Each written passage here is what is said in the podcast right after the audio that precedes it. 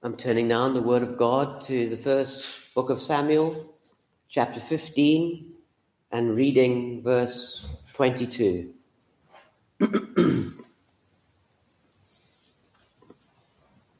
First Samuel chapter 15 and reading verse 22. And Samuel said, Had the Lord as great delight in burnt offerings and sacrifices as in obeying the voice of the Lord? Behold, to obey is better than sacrifice, and to hearken than the fat of rams. And our subject for this evening's study is rebellion in disguise. Uh, sadly, this is what we see in this chapter with Saul, particularly. He had an outward form of respectability and belief in God, and his acts of worship were disguised with these things, with this respectability and this belief in God, but he was a rebel. He was a rebel against God. And this is clearly, this is what we clearly see in this chapter. It's so it's so sad to chronicle these events, but there are valuable lessons to us to us to draw. All these things are written for the church of God in our age. So we come to this chapter with this in view. And we come to the beginning of the chapter and we read uh, the opening verses. Samuel also said unto Saul, The Lord hath sent me to anoint thee to be king over his people, over Israel. Now therefore hearken unto thou the voice of the words of the Lord. Thus saith the Lord of hosts, I remember that which Amalek did to Israel, how he laid wait for him in the way when he came up from Egypt. Verse 3 Now go and smite Amalek and utterly destroy all that they have, and spare them not, but slay both man and woman, infant and suckling, ox and sheep, camel and ass. Now, passages like this, especially verse 3, can, can be troubling to us when we look at this verse and God's command to entirely annihilate and wipe out the Amalekites, men, women, and children alike. And uh, what we must bear in mind is, firstly, is that this, this judgment was spoken of centuries earlier, uh, hundreds of years before. The Amalekites were cruel and a brutal tribe and clan. And they attacked the Israelites when they were weak and feeble and vulnerable. Uh, when they left Egypt, unprovoked, they decided to attack the Israelites. And I just draw your attention to this passage in Deuteronomy chapter 25. Bear in mind, this is hundreds of years before um, this, uh, the time of Saul. This is hundreds of years before, and God would God promised that He would judge in due time the Amalekites for the evil that they did. But Deuteronomy chapter 25 reading verses 17 through to 19. Remember what Amalek did unto thee by the way. This is what Moses is saying in Deuteronomy. Remember what Amalek did unto thee by the way, when you were come forth out of Egypt, how he met thee by the way, and smote the hindmost of thee, even all that were feeble behind thee, when thou was faint and weary, and he feared not God. Therefore it shall be, when the Lord thy God hath given thee rest from all thy enemies round about, in the land which the Lord thy God giveth thee for an inheritance to possess it, that thou shalt blot out the remembrance of the Amalek under heaven. Thou shalt not forget it. Well, God certainly didn't. And hundreds of years later, in this particular time, these vicious and cruel people would be punished by God. God gave them time to repent. He gave them hundreds of years to repent. But he foresaw their unrepentant state and how they would continue to be a menace and a threat to Israel. And so he commands now Saul to extinguish the Amalekite, the Amalekites, and he would judge them. Well, in in our mod, in our modern time in our modern times, um, the idea of sin and God punishing sin is sounds repulsive to people in our day in our day and age, and such passages like this is, is are looked at with horror. And but we as Christians should know better. We realize that our God is holy and he's pure and he must judge judge sin. And although we cannot fully understand all the reasons why he judges at certain times the way he does, nevertheless, we know as God's people that his, he is perfectly just in all that he does, in all his judgments. His judgments are perfectly just. He is pure, he is holy, and he is a God of perfect justice and fairness. But what about these dead infants then? Infants died in this as well. Well, the Bible teaches us that when we're born, we're born in sin. We're born sinners. David himself says, I was shapen in iniquity, Lord. I was even from my mother's womb. I have a sinful nature. But according to the 1689 Baptist Confession of Faith, uh, we believe that those infants, even toddlers, beyond the age of understanding the gospel, are elect of God, and the blood of Jesus Christ is applied to them. So, babies and infants beyond the age of understanding and seeking the Lord and, and faith and so on, we believe, according to the 1689 Baptist Confession of Faith, that the blood of Christ is applied to them. They are elect of they are elect of God, and we have proof texts to indicate this. Uh, uh later on in Second Samuel, we see a proof text. I'm not going to go to the text now in the New Testament as well. There are proof texts we can show you. Um, but we, what we take away from these challenging verses and difficult verses is God is perfectly just in his exercise of his justice. And he's very long suffering and patient also. But there's another reason why he, he commands Saul through Samuel to destroy everything, not just the people, but destroy the cattle, destroy everything. You must not leave anything uh, you must, including the valuables, don't take anything, but destroy everything. And the reason why God commands this, that they can't even take any spoil, is because, well, it must be seen by the people of Israel, it must be seen, it must be clear to all and other nations who would hear about this, that this was a divine act of justice. This was God meting out his justice, his judgment upon the Amalekites. And if they had not followed their com- God's commandment, and they didn't, and had they Saul and the men taken what they wanted, taken all, so much of the plunder and the cattle and the food stuff, um, well, it wouldn't have looked like a judgment of God. It would have looked just like uh, a nation um, attacking another nation just to enrich themselves. It wouldn't come across. It, w- it would actually mar God's reputation. And that's why God gave that specific command don't take anything. Because, well, it would give people the wrong impression that this wasn't God's judgment. This was just one nation enriching themselves by attacking another nation. So we can understand why. It's the a modern equivalent, if you will, of, um, and I'm, I'm not being political when I say this, I'm not going into politics, but for example, these, there's a, a nation which is under the tyranny of a despot, a, a tyrant, and another, in, another nation, more, far more powerful than that nation, intervenes and deposes this supposed tyrant. And then immediately that nation seizes upon the oil, the oil facilities, and so on. Um, well, you, you, you, begin to be suspect. Was the, were their motives genuine? Did that nation really intervene to save the people from this tyrant, or did they just want the oil plant, the oil facilities? And we can see why God commanded uh, Saul and the army, destroy everything. Don't take anything. Because it must be seen that this is, it, this is a judgment. I am judging this people. And if you take things and if you plunder them, you'll give everyone the wrong impression. So we bear these things in mind. But we come to verse, verses 4 and 7. 4 through to 7. Saul and his men rallied together. Saul and gathered the people together and numbered them in Telaim 200,000 footmen and 10,000 men of Judah. And Saul came to a city of Amalek and laid wait in the valley. And Saul said unto the Kenites, Go, depart, get you down from among the Amalekites, lest I destroy, lest I destroy you.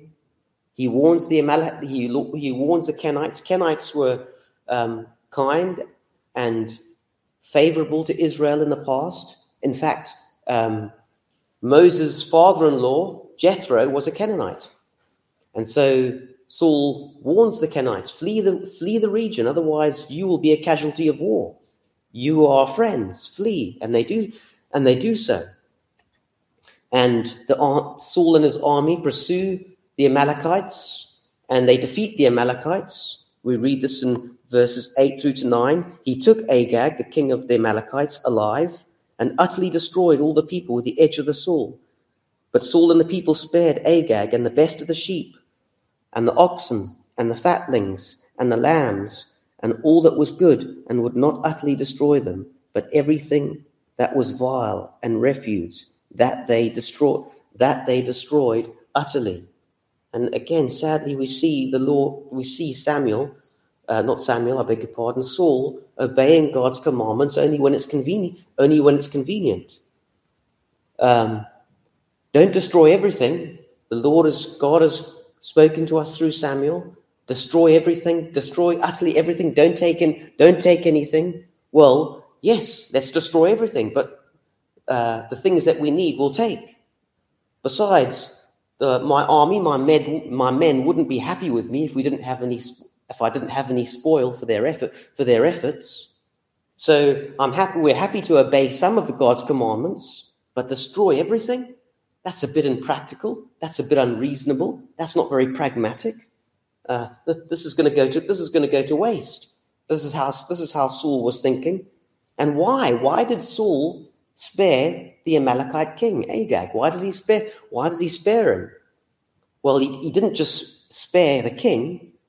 We're not, we're not told yet that, that other, other men were spared, but they must have been, because later on, the Amalekites um, are, become a menace in David's time. They regroup and they attack David and his men at, an, at another point. So other men were spared as well, not just, not just the uh, king. And uh, we wonder why did he do this? Well, some have suggested that he, may have been holding Agag ransom and uh, profiting from profiting from this excursion and this attack as much as possible, get, getting as much spoil and profiting from it. That's just a suggestion. We, can't, we don't know for sure. And then verses 10 through to 11. Then came the word of the Lord unto Samuel. God revealed these things, what had happened to Samuel. And the Lord said to Samuel, verse 11, It repenteth me that I have set up Saul to be king. For he has turned back from following me, and hath not performed my commandments. And it grieved Samuel, and he cried unto the Lord all night. But this verse, verse 11, it repenteth me. Does it mean that God changed his mind? No, it doesn't. It doesn't mean that God regretted what he did. It can't mean that because God is incapable of changing his mind. He cannot change his mind. He cannot change his plans. He cannot change his purposes. Why? Because his plans and his purposes are perfect. So how can he change them? But the language God gives us, the, the language here given is adapted for us to understand that God was displeased. His displeasure was now resting upon Saul. And he would punish him for it. He would take away his kingdom. He wouldn't change his plans because he had already purposed this to happen. But this is language for us to understand that God is displeased with Saul. And now things would change for the worst for Saul, although this was pre planned by God.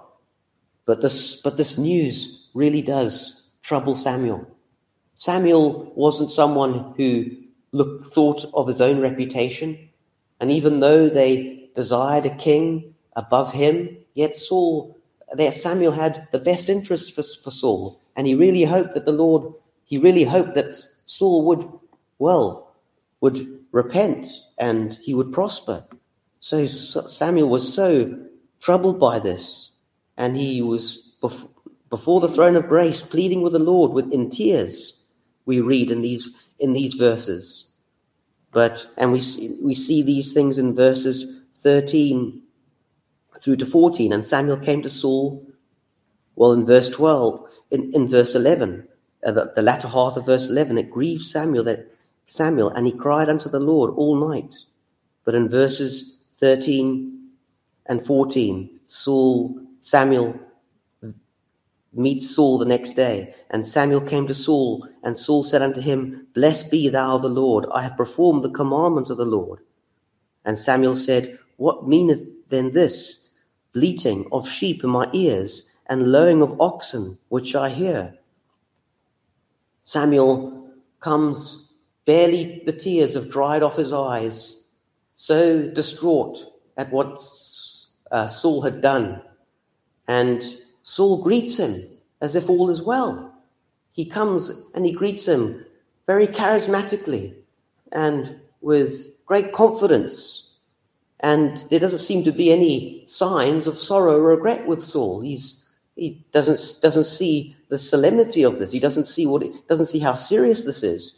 Yes, I've, I've performed the laws, the commandments of God. Yes, I've done a few adjustments here and there, things which I see which are a bit unreasonable. I've adjusted things for our profit and our gain and our blessing. But by and large, I've, I've obeyed the law's command, commandments. He saw the violation of God's, of breaking these commandments as a trivial thing.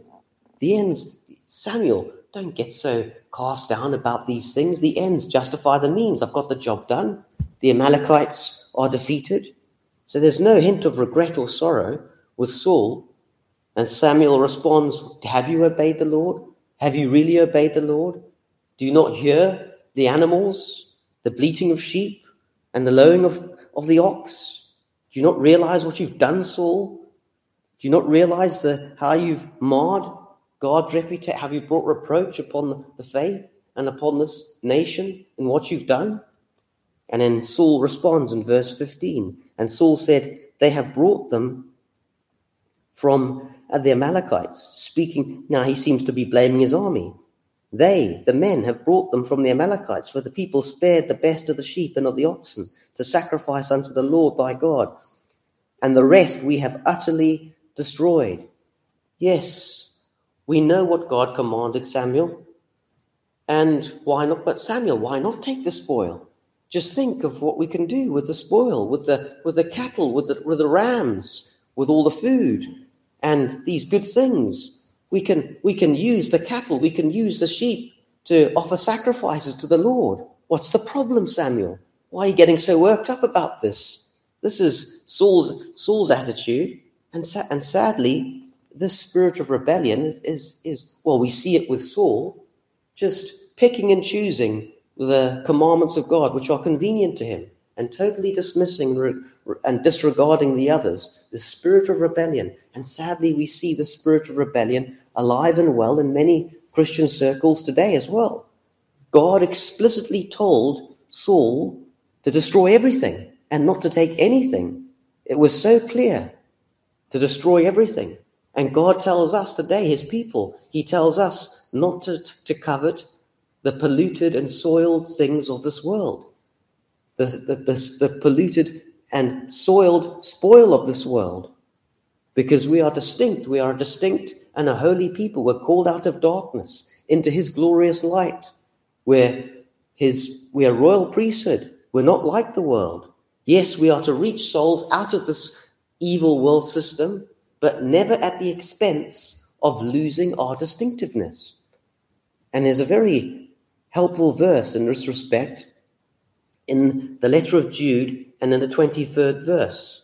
Listen to this the duty of reaching out to souls, others saving with fear, saving souls with fear, pulling them out of the fire, hating even the garment spotted by the flesh. We're told, in regards to our evangelism, reaching out to lost souls, to do so with fear. What on earth does Jude mean? Reach out to them, but do so with fear. Fear, what is meant by fear, is fear of being influenced by their sin fear of being drawn back into the world. That's what Jude is talk. That's what Jude is talking about. But now, apparently, these warnings from the scriptures to not, love not the world, to uh, be very careful in our evangelism. Now these things are completely ignored, and we can be creative with how we do church. We can be creative with how we conduct the go- conduct, conduct the gospel. Look at all the spoil that we've brought in from the world. And our services can now be um, entertainment based. And we, we, we shouldn't be preaching, we shouldn't be warning people to flee from the wrath to come. And we shouldn't be preach, we shouldn't be speaking about sin. No, we should, that puts people off. But no, we've got so much variety now from the world and we can, we can appeal to people to, to look to Christ and to trust in Him by the spoil that we've got. Well, what's the justification for all of this? Well, people say it's, it's for God's glory. We offer these things up for God's glory and for His, and for his worship, but at, at the expense of ignoring the many, many passages in the Bible, in the New Testament and the Old Testament, to not mingle the holy and the profane, and that we are distinctive. We're separated from this world. This is an evil world under the dominion of Satan, and we must be so careful. No, we'll ignore all that, and we can adapt, and we can, uh, and we can, we can adapt the gospel. We can adapt our message. We can, we can um, be creative with how we do things in church, and we can, we can employ all these things we can make our services look like concerts, and we can make our services look like places of entertainment, and we can call it worship. Now, what's the difference between that and what Sam and what Saul has done? Picking and choosing the what picking and choosing the commandments of God, those things which are convenient and those things which are not. It's a spirit of rebellion. But we read in verse 16, this dialogue continued between Samuel and Saul. Then Samuel said unto Saul, Stay, and I will tell thee what the Lord hath done to me, said to me this night. And he said unto him, Say on. And Samuel said, When thou wast little in thine own sight, thou was not was thou not made the head of the tribes of Israel, and the Lord anointed thee king over, Is- over Israel? And the Lord sent thee on a journey and said, Go utterly and destroy the sinners of the Amalekites and fight against them until they be consumed. Wherefore didst thou not obey the voice of the Lord, but didst fly upon the spoil? That's what that was that was that was your motive, and it's evil in the sight of the Lord. And uh, so Samuel responds to Saul. You were you God called you from very humble beginnings, and you were very, and you, um, in your estimation, you were very, you, you were very humble. You were very humble to begin with, and in your own eyes, you saw yourself as small, and even your tribe, and so on. And then God gave you the great privilege of being the king of not just your tribe, but the whole nation. And with this great responsibility, become with this great privilege become, comes great responsibility because you're not, we're not just any nation, but we're a nation governed under God and we we are to answer to God. This is this is the responsibility you have as king. And the instructions that God gave you in attacking the Amalekites was not ambiguous. It was very clear. It was very it was very plain that you must not take any of the spoil. But why did you do this, Saul? Why did you take of the plunder? Why did you take these things? And you even left the Amalek king alive. Why did you do this? Just using it as an opportunity to enrich yourselves. Why have you done this evil? And then Saul insists that he did obey the Lord. I did obey the Lord, Samuel. But he contradicts himself by saying that he's captured the, the Agag, the Amalek king, alive. Saul does admit that the spoil, the spoil that was taken should have been destroyed. Yes, Samuel, I admit. I shouldn't have taken that spoil. It should have been destroyed but it was for the purpose of worship. This was for the purpose of offering sacrifices to the, to the Lord. And then Samuel's very known words in verses 20 through, through, to 20, through to 23. And Samuel said, Had the Lord as great delight in burnt offerings and sacrifices as in obeying the voice of the Lord? Behold, to obey is better than sacrifice and to hearken than the fat of rams. And listen to this, verse 23. For rebellion is as the sin of witchcraft, and stubbornness as the iniquity and idolatry, because thou hast rejected the word of the Lord, he hath also rejected thee from being king. It reminds me of a passage in the Minor Prophets. I just turn your attention to this passage, Amos chapter 5, verses 21 through to 24, where there is this outward form of religion and great efforts to sacrifice and very ostentatious worship, and yet there's no heart religion. There's no love for the Lord. There's no earnest desire to please Him and to keep His commandments.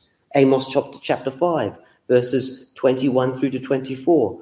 I hate, I despise your feast days. I will not smell in the sol- your solemn assemblies. Though ye offer me burnt offerings and your meat offerings, I will not accept them.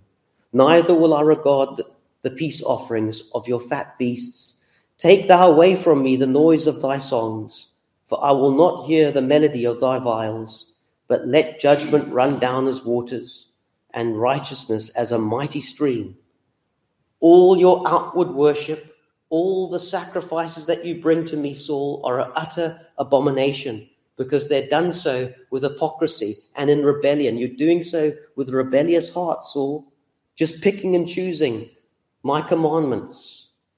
Instead of striving against sin, instead of fighting against these temptations, you're justifying these things, Saul, and you're celebrating the fact that you're doing it. You're celebrate, you're offering these things to the Lord, things which you never should have taken. I will not accept your worship. I won't have any of it. And again, this this is this again. I'm I'm it's I feel reluctant in saying these things, but these are the lessons we draw. And God will not accept worship with a spirit of rebellion and hypocrisy, where we pick and choose what to obey and what not to obey. The Bible, the commandments of God are optional in the Bible. And the things which are convenient we'll obey, and the things which are not convenient we can just discard and even repu- and even repudiate. And those who strive to keep all the commandments, we will call them Pharisees. We will we will call them legalists. And it's it's it's so sad, this spirit of rebellion. Surely this is God's verdict today. When God calls us to be separate, biblical separation, separate from the world, and these doctrines are repudiated. They're hated even in church, even in churches. There is no longer any difference between the holy and the, and the profane. Look at verses 20, 20 reading from verse 24.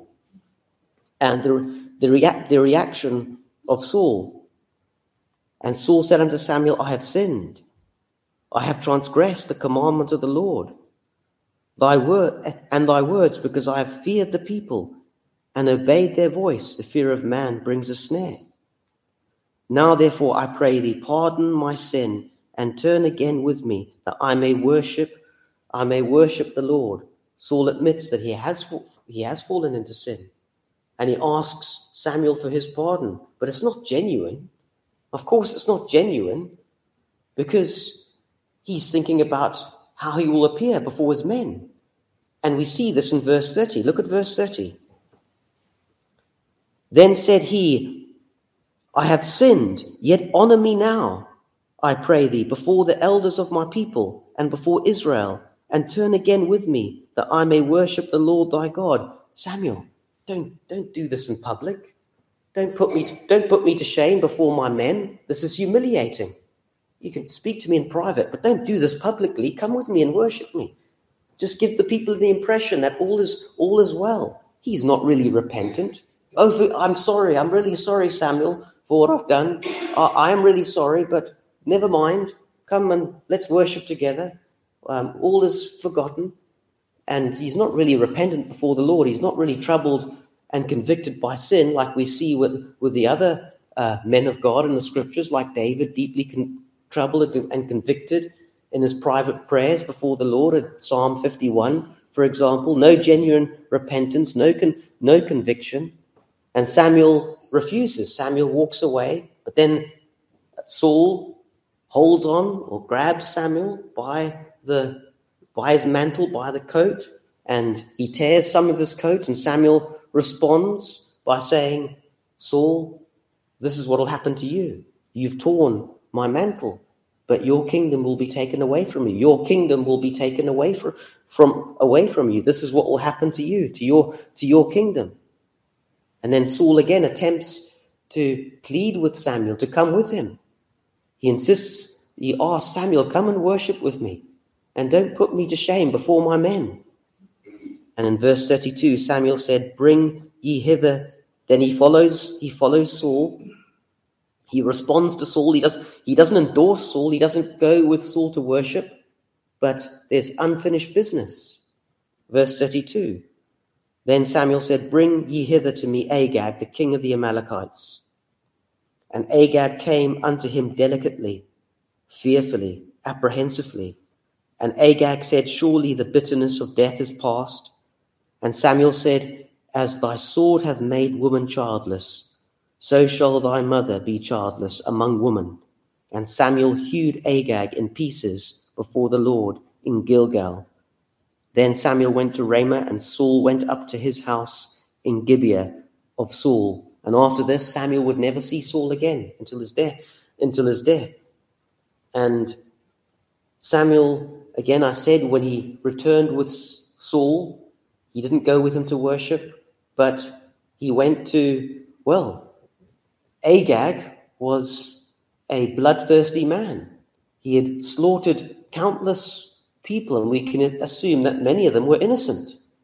You've taken away the sons of many sons and daughters of many of many parents, many many mothers, many fathers, and now you yourself will receive justice. And Samuel kills the Amalekite king.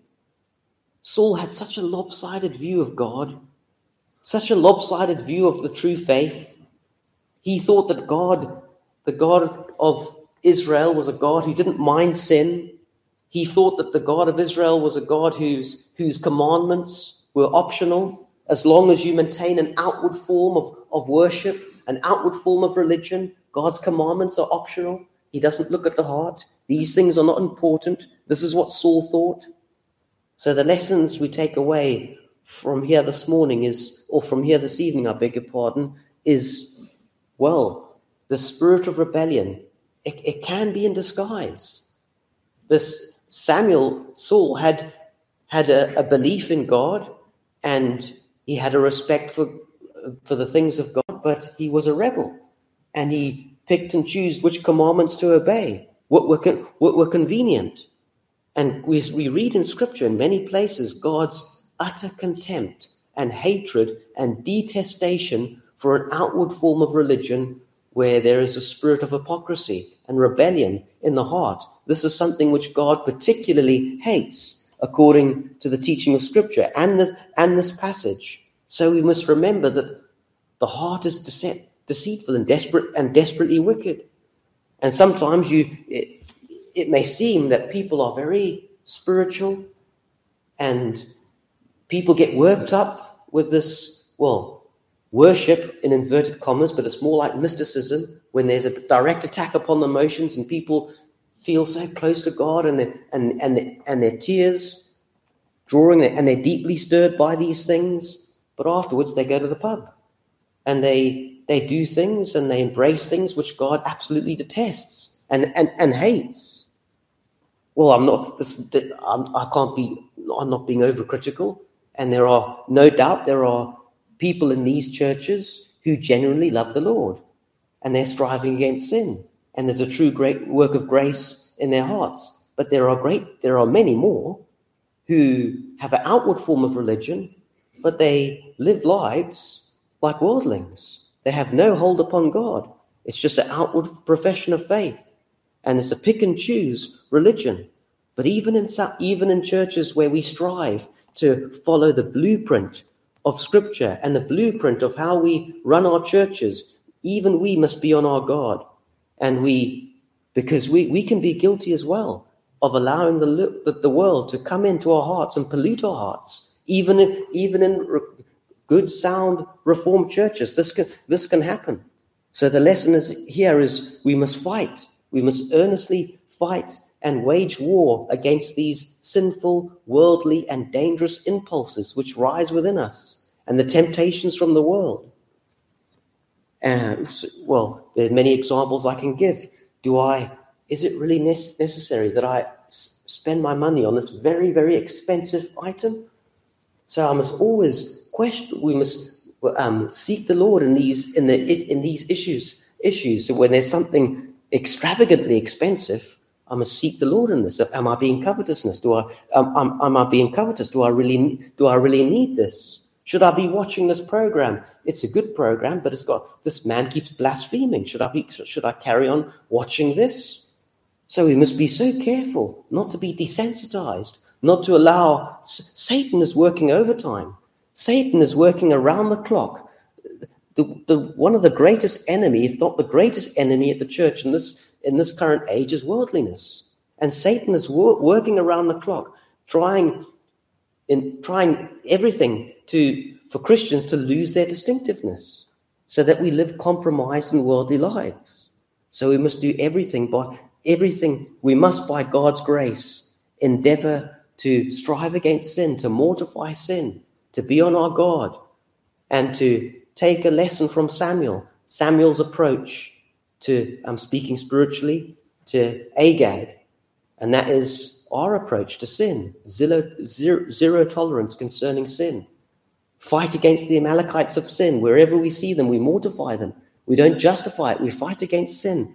We endeavor to live lives which are pleasing to the Lord. Yes, we will fail from time to time, but we strive against sin. And while earnestly having a great burden for lost souls, and with that anticipation of that blessed hope that one day the war will be over and we will finally be with our Redeemer and our Savior. Amen.